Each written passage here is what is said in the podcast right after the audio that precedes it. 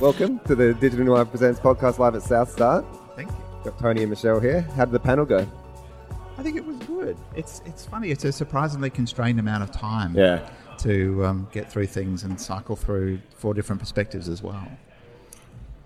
Yeah, I think the panel was great. It was a good kind of celebration of, of why Adelaide and and how you can build global companies from this from this state, from South Australia, um, and a bit of a frank view of some of the things that we're perhaps not doing quite so well. You mentioned that maybe not all the warts came out during the chat, but Oh God, no. we didn't have enough time for that. um, we've been talking to a, a few um, international uh, speakers this morning. But I mean, it's really interesting seeing their perspective on you know what we have here, and you know, when outsiders. I, I, I went went overseas and came back um, for a number of years, but you come back and you, you, it really is, you know, both from you know living in SA but working here as well. It's a, it's a great space we have. But why why did you come back? Um, I'll turn around on you. Yeah, sure, that's fine. So um, I, I met my now wife over there. So she's from the States originally and had been in London for 15 years. Um, and I was quite enjoying London, to be honest. I, I, you know, I thought I would come back eventually, but I, it wasn't on the cards. But then we came back for a wedding with her, um, and we were here for a week and did Yorks and down the McLaren Vale. And she was just like, "Why are we? Why did you leave? What? What? What are you doing? Like, let's Yeah, let's go now. let's go Let's go." And, and, and she loves it. And I think that's probably similar to why everybody's here. That you know, there are a bunch of indigenous entrepreneurs here in South Australia who. Who, who are here for those reasons? We probably all travel. I'm not sure if you've travelled, but I've certainly travelled. And you go away and you spend a bit of time away and you get some perspective, and, Yeah. and you realise that what you've got here is actually really special and something worth coming back. And, and then you need to work to make it give you what you want That's right. you know you're, you're sort of having to create the industry because if you're sitting around and you're waiting for that opportunity it isn't going to appear you have to go and create the opportunity And that's some of the chats we've been having this morning around. I feel like uh, in this space, in the, in the startup space, there's often been a bit of a reliance on, on government and, and sort of looking to other people to, to either look for funding or you know support. Whereas I think really we sort of just need we have to do it, right? That's right. That's where it starts. yeah and, and taking responsibility for, for your own destiny Yeah, one hundred percent. But I think there are sort of all the components of the ecosystem are important parts. You know, so we need to we need to understand the role of government in supporting kind of new startups and Yeah, sure. innovation, particularly when you're developing a new industry. And we've got kind of this prime position at the moment in this state for a high tech industry for digital kind of technologies that you can scale to the world from here Yep. that don't require kind of large corporate customer bases. Um, and it, some of those technologies require some nurturing, and some of that comes from government, some of it comes from private capital, some of it comes from kind of customers within the state being test sites for new technologies. But it's kind of all of those component parts that need to need to come together. But people were talking before. Lewis was talking about the needing sort of a beacon. I don't know, actually, it was Alex from uh, uh, Startup Australia, but needing sort of a beacon or, or some sort of putting the flag in the ground and saying, either a precinct like Lot 14 or or you know an industry that actually can start growing, so that people can actually look in and say, well, look at this stuff that's happening, you know, in Adelaide, and actually attracting. I mean, we we're talking about talent just before. How do we attract talent in? Um, because I mean, one of the things that I faced in Adelaide is, is finding is finding you know talent that hasn't hasn't left and gone to Sydney or Melbourne or, or hmm. overseas. But if you if you have lots of little cool things going on hmm.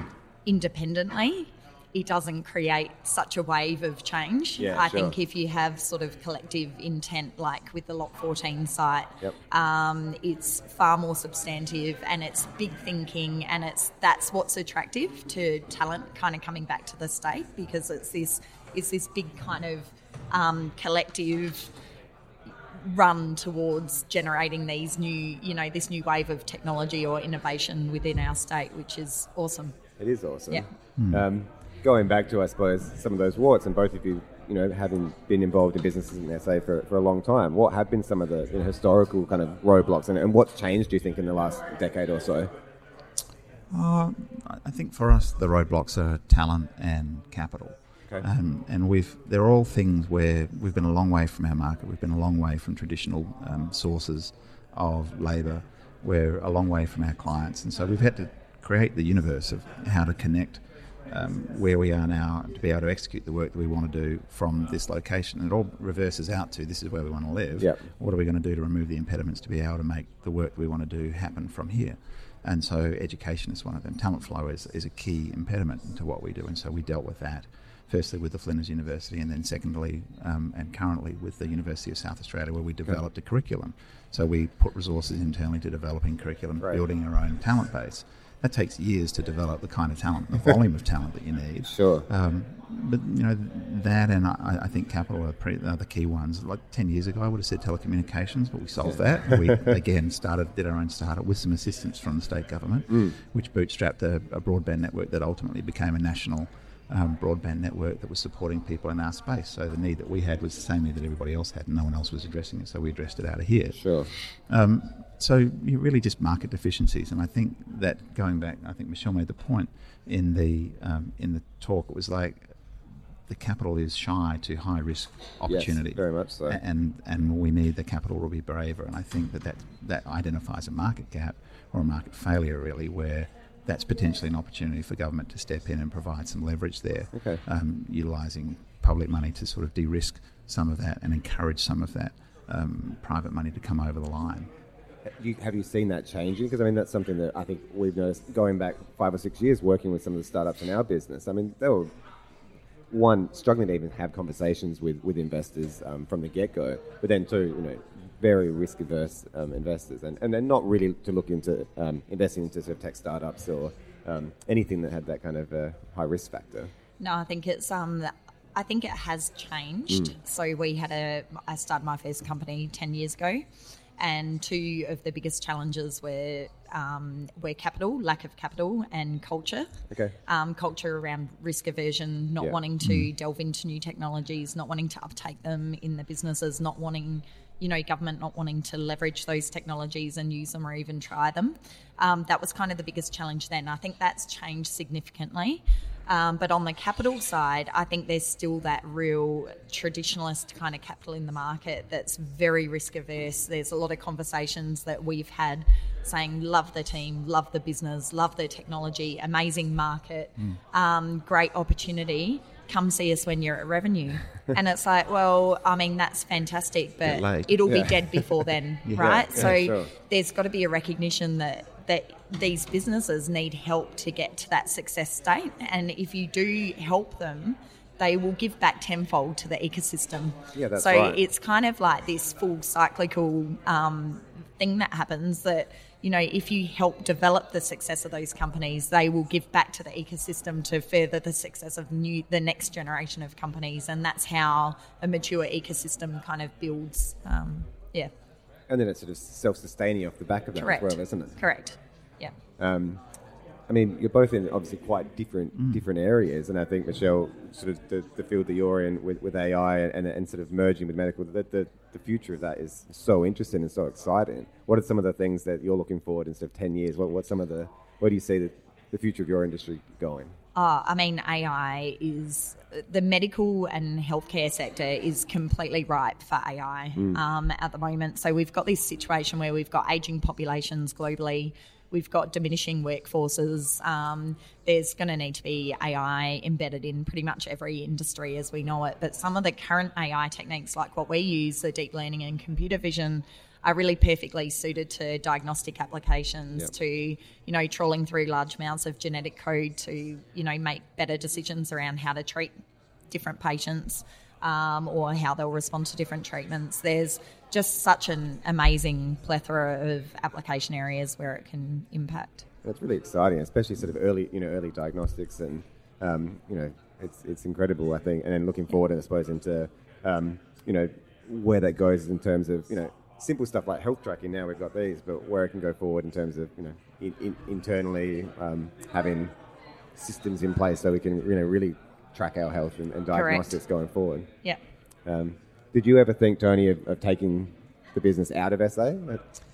It's, it's an interesting point because in the very early days when we were maybe 20 or 30 people, we had a range of people come through, typically from Sydney, um, who would come through and say, Why are you here? Yeah. And, and we were pretty dogged because we were a pretty dogged, stupid bunch of people, really. like we, were, we were pretty dug into this idea. This is why you know, we were doing it to be here. Yeah. Um, and they would come through and they say, "You have no right to be here. You, you, you know, Okay. you will fail." And that happened, and it's probably just dialed up our tenaciousness along the way. Um, I think had we tried to do this in a landscape like Sydney or Melbourne, we would have failed because the competitive tension for labour um, and attention was just so much stronger there. We, we had a first mover advantage really in the space that we're in where there are really only three companies in Australia that were doing it. And there are a handful of companies globally that were doing the kind of work that we were aspiring to. Sure. But I don't think we could have off, got it off the ground in Sydney. I think there's a unique advantage here in South Australia where the pond is small enough that you can get your head above the water and get noticed um, where the landscape is pretty proud of what people achieve here, and so it gets behind you, not so much in a capital sense, but just in a Yeah. sort of genuine along sense. And I think we couldn't have done it in somewhere like Los Angeles because really we built a business about doing it not in Los Angeles. And we had this seven hour time difference where they talked to us at the end of their day and give us a set of notes on things that we were showing them, and the next morning they would have them on their desk. Nice. And that was the original value proposition to working with that market, which was that um, we could turn stuff around overnight, and it, worked, it was very efficient for them. So, I, you know, I don't think we could have done it in Sydney or Melbourne. I don't think we would have, would have got our heads above the water. Um, and I think we would have just got smashed with competitive tension in other markets like commercials and broadcast that would have rated talent. Yeah, okay. I think uh, that's an interesting opportunity that we do have here in SA, being sort of a little bit removed. That we, you know, the, the Far enough, but not too far. yeah, that's right. Um, It's amazing how big an impediment it is to take two flights to get to Los Angeles. That, that you know, a few people who want to come here because you've got to change planes in Sydney or Melbourne, you go, it's just normal. that's right. You're just get used to that. Yeah. Um, uh, I mean, and you've worked on some pretty exciting stuff. I think it's really interesting that, you know, when you started, that this the connectivity that we have now, you know, wasn't really there. And I've, I've, I've heard about your sort of bandwidth issues in the past, but um, you know, I think taking that on your own and actually going out and, and finding solutions um, is what needs to happen. You touched on university. Um, I feel like there's you know changes that need to happen on a tertiary level to sort of start equipping people for, for the future and coming out into the workforce and um, not only I suppose from a from a technical viewpoint but also just the way I suppose we think and, and, and being able to have that agile kind of mindset and not knowing what you know in ten years time what, what professions you might be walking into but being quick enough on your feet to sort of run with those punches. Well, that's the thing. I, I've been I've been writing. Um, strangely, I'm having this Banksia Park High School moment Yeah. today and yesterday because tonight I'm doing this speech at the valedictory thing for the school, Nice. and I haven't been back there since I graduated Wow. in 1982, and. And then I just met a guy who was in my year there, and it was like, wow, this is just freaky. Why is all this coming together? But I've been sort of pondering what it is, the skills that people need to have to survive in that world, and agility and learning and and and readiness to change. They're all parts of of this sort of um, human recipe that people need to be able to get through in this future. And I think it's they're things that we probably already have. If you're an entrepreneurial, you need to be able to be agile, light on your feet, Yep. adapt, all that kind of stuff. And they're the, the kinds of things we need to push into education at a very young age. So I w- made me very happy when the Premier announced that Banksia Park was going to be one of these schools. I thought, wow, this is, this is weird. It's some big stalk today.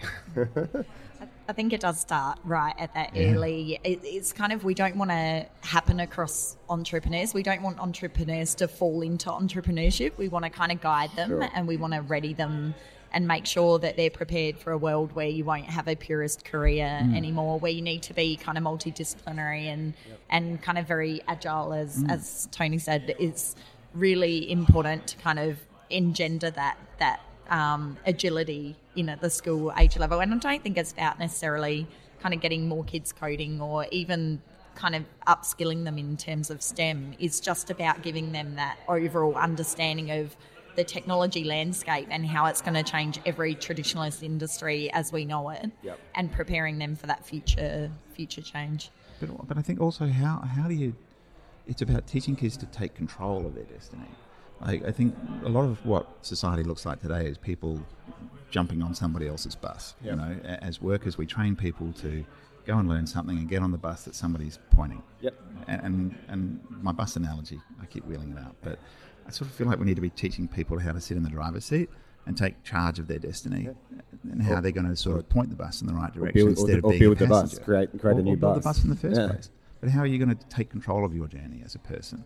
And that's a skill, I think, which is which is interesting. I interestingly learned that at school. you think back to high school and it was very much, you know, okay, you, you, you, do, you do a test and it's like, well, you, you'll be good at journalism or you'll be good Mm. at law. And it sort of points you in these directions and you sort of always sort of pointing in that direction. And then you'll go through that and you'll come out and now that's what I, that's what I am. But it, Mm. it, um, I think increasingly so that's not going to be the case. But, and we bake those expectations in from like year nine, where Yeah, we tell yeah. people they're going to make career choices. From there, you go, well, I'm a, like I'm a 12 year old. yep. How do you make a career choice a quite, 12 quite literally, it's you know you must pick these subjects now, or you're not going to be able to do you There's your software engineering or whatever it is. Yeah. Um, one of the things we spoke about earlier was was failure. So at a tertiary level, but even in school, like, you're sort of taught not to fail, right? So failure is a bad thing to Hmm. a certain extent. So actually, how do we you know breed in that cycle, I suppose, of learning to fail and, and grow from it? I think we were talking about it before. Yeah, I think that's really important because I think South Australia uh, traditionally has not been good at kind of um, promoting failure or at least promoting. I, I don't agree with promoting failure or accepting failure. I agree with leveraging failure to create your next success. So, using it as a learning experience and kind of using that to guide your next experience will inherently make you more successful as a person, which is why Silicon Valley investors will only invest in second or third time founders. Sure. Right? They don't like their first time founders because they've not experienced that kind of roller coaster. They've not experienced the failures. They've not had to get up and restart again. They've not had those negative experiences that kind of shape who you are as an entrepreneur. So I think it's kind of it's just about building in that narrative that it's okay when things don't work out and sometimes they're entirely beyond your control, but it's what you do with that learning experience that's actually critical to driving success. Yeah, I think it's not about promoting it. It's just about saying it's okay and Yep. and It's okay, it is- and, and look at the great things that can come out of it. But but Australians are also really good at cutting down people Yeah. who are successful, and and that's something that we really have to move past because what it does is it makes failure all the more painful for somebody, Yeah. and and you have to be resilient to be in this business anyway. Uh, But the prospect that you may have done everything humanly possible to be successful, you might have run a great business, and for an external reason, you know, say the dollar goes skyrocketing or something like that, your business gets turned inside out and hmm. fails. You're going to have the crap kicked out of you on the way through. Yeah. And why would you get back up and do it again? Americans are actually quite good at re-resuscitating hmm. people who have crashed. Come on now, up you get, let's go. They kind of embrace it more, don't they? Yeah. Like, I mean, it's, it's good to don't. have gone through you know several different businesses and people, you know, hear hmm. people, and you, and you feel that in business. There's a bit of a pressure on you that you, you kind of need to be going upwards and onwards all, all the time. Like, um, you know, taking a step back isn't really seen as a as a positive. Um, even though it probably is from could be from a business perspective, how, how do we change that? Though? How does that change? Because it, it, does seem Oh, to be on a national level, doesn't it? It's time, Yeah. I think. I I think you know, so many good and positive values flow through society by um, that kind of change happening at a school level. Mm. You know, we we have a young generation of, of people coming out of high school now that are way more accepting of um, gender and sexuality and racial differences. Yep. Um, you know, it just takes time. I think also it's about developing a supportive community. So, you know, entrepreneurs, business owners, um, you know, need to be accepting of people who have had a go and for whom it has not worked. Yep. Um, and need to kind of pick them up and give them other opportunities that might they might be better suited to or you know allow them to kind of re-experience and, and not cut them down with that negative narrative and you know from an investment perspective you know invest in those founders who have had that negative experience and understand what they've learned from it as opposed to the fact that they've failed and you know um, haven't done what they should have done with their investment or whatever whatever the case may be. Yeah. We were talking about it in the lens of mental health before, but around um, you know founders, but um, people in general just not wanting to open up and you know talk about feelings and talk about, especially in business, you know, sort of everything sort of gets kept. Oh, everything's going great, everything's great, and it, it, It isn't. it's, it isn't. um, so I think you know opening up dialogue, and that's what you know, these kind of things are great. I think locally as well, so you can actually you know start meeting other people. Um, you know, that are doing similar things and on similar journeys, and, and start having those conversations because you, know, you often do feel like you're kind of in a in a bubble or on an island. Um, and I think that the more people, and that, that's why I think like a lot 14 is great. The more you can get people together and have those conversations, I think it's better for the ecosystem in general. Yeah, you need that diversity of thought. You need that diversity of thought, diversity of experiences, um, you know, so that you can kind of leverage from each other and, and find the best best way forward. Yeah, and, and like I've been lucky at Rising Sun. We're, I'm one of three, and so we have been. You know, we're all on the same page Yeah. in a value sense. We don't always agree on things, and we fight about things often. But um, you know, to to have partners to go through that kind of process with is incredibly valuable because it is a very lonely ride. You'll have days where you're just feeling there, sitting there feeling very sad and very lonely and, and very exposed. And the opening up thing is something that we that everyone needs to do anyway. As in a leadership role, you have to be able. If you want to be an authentic person and Yep. you want to have something, you want to be something that people want to come along with. You have to show people your real self, and um, it's pretty challenging for people. Um, but you know, I think we do better, better than what we would have done before with that. Yeah, it's definitely improving. And I think we're talking about sort of the younger generations coming up, I think there's more of an acceptance around that as well. Mm. Yeah. Um, yeah, Which is really healthy. it, it is healthy. Mm. Um, yeah, on a on a human level, but then yeah, definitely throws throws through to business and, and culture within business. Mm. Um, have you, in terms of how big's the team at Rising Sun now? 180. Nice. How, how has that been sort of going from you know a small company through to that many people and, and maintaining that you know I suppose as a leader that, that transparency and, and you know trying to let that trickle down into Um, the team. I haven't had the leadership role for the whole time. I've had it sort of on and off variously throughout. Sure. Um, but it's challenging. You know, it's it's really hard when you start at a company where everything is very personal and everyone is, is mates and you're all ate noodles in the backyard at, at Kensington every Friday night because there are only 20 or 30 of you. Um, that was really very personal and you had very personal relationships. And then the company evolves and it, it took a jump to, I think, about 100, 110 fairly quickly Okay. off that and we moved to the city. And you lost contact with people and Yep. all of a sudden you, you see people on the floor that you don't know and it's hard to connect meaningfully with people around that. But we have company meetings where it's we're pretty frank, pretty full and frank um, about disclosing information and how we're going, and, Okay. and encourage people to talk and ask questions, and um, have a reasonably open door to that kind of conversation where people will come and talk about something they feel passionate about something and come and put it out there. Yeah, great. Um, I think you have to encourage that kind of culture. We have a fairly standardly, you know, hierarchical uh, management model Sure. inside the business, but it is known that you can come and talk to one of the owners or the founders along the way if there's something really burning that you think isn't getting addressed. Then just come and ask. Have you have you experimented with sort of different models around that sort of management, or that's just how it's been? Oh, it's a, our management's a constant process of evolution, and I think it's actually the best place that it's ever been at the moment. We've got a really good structure at the moment, and Yeah. really good people in the role. We've got a couple of people who are studying their MBA along the way, and I learned so much from the people who are studying because they bring these great new things to it. And I go, Yeah, "Wow, gee. I wish I knew that 20 years ago. uh, so, yes, I'm, I'm busily, in my mind, redoing how I would do it if I did it again, and it doesn't look anything like what we did. yeah, okay, but that's I mean that's part of the journey, right? And you, Yeah, that, yeah. that's how it has to be. Yeah, but um, we're in a really great phase where a lot of really fabulous new stuff is coming into the business in terms of ideas and ways of managing and, and ways of leading, and it's it's good. We're on a really good transition. Exciting. All right, it's great we're all doing it in SA here as well. So, um, thanks so much for the chat. Really hey, appreciate it. You. Thanks for having us. Thanks for having us. No worries. Cheers, guys. Thanks.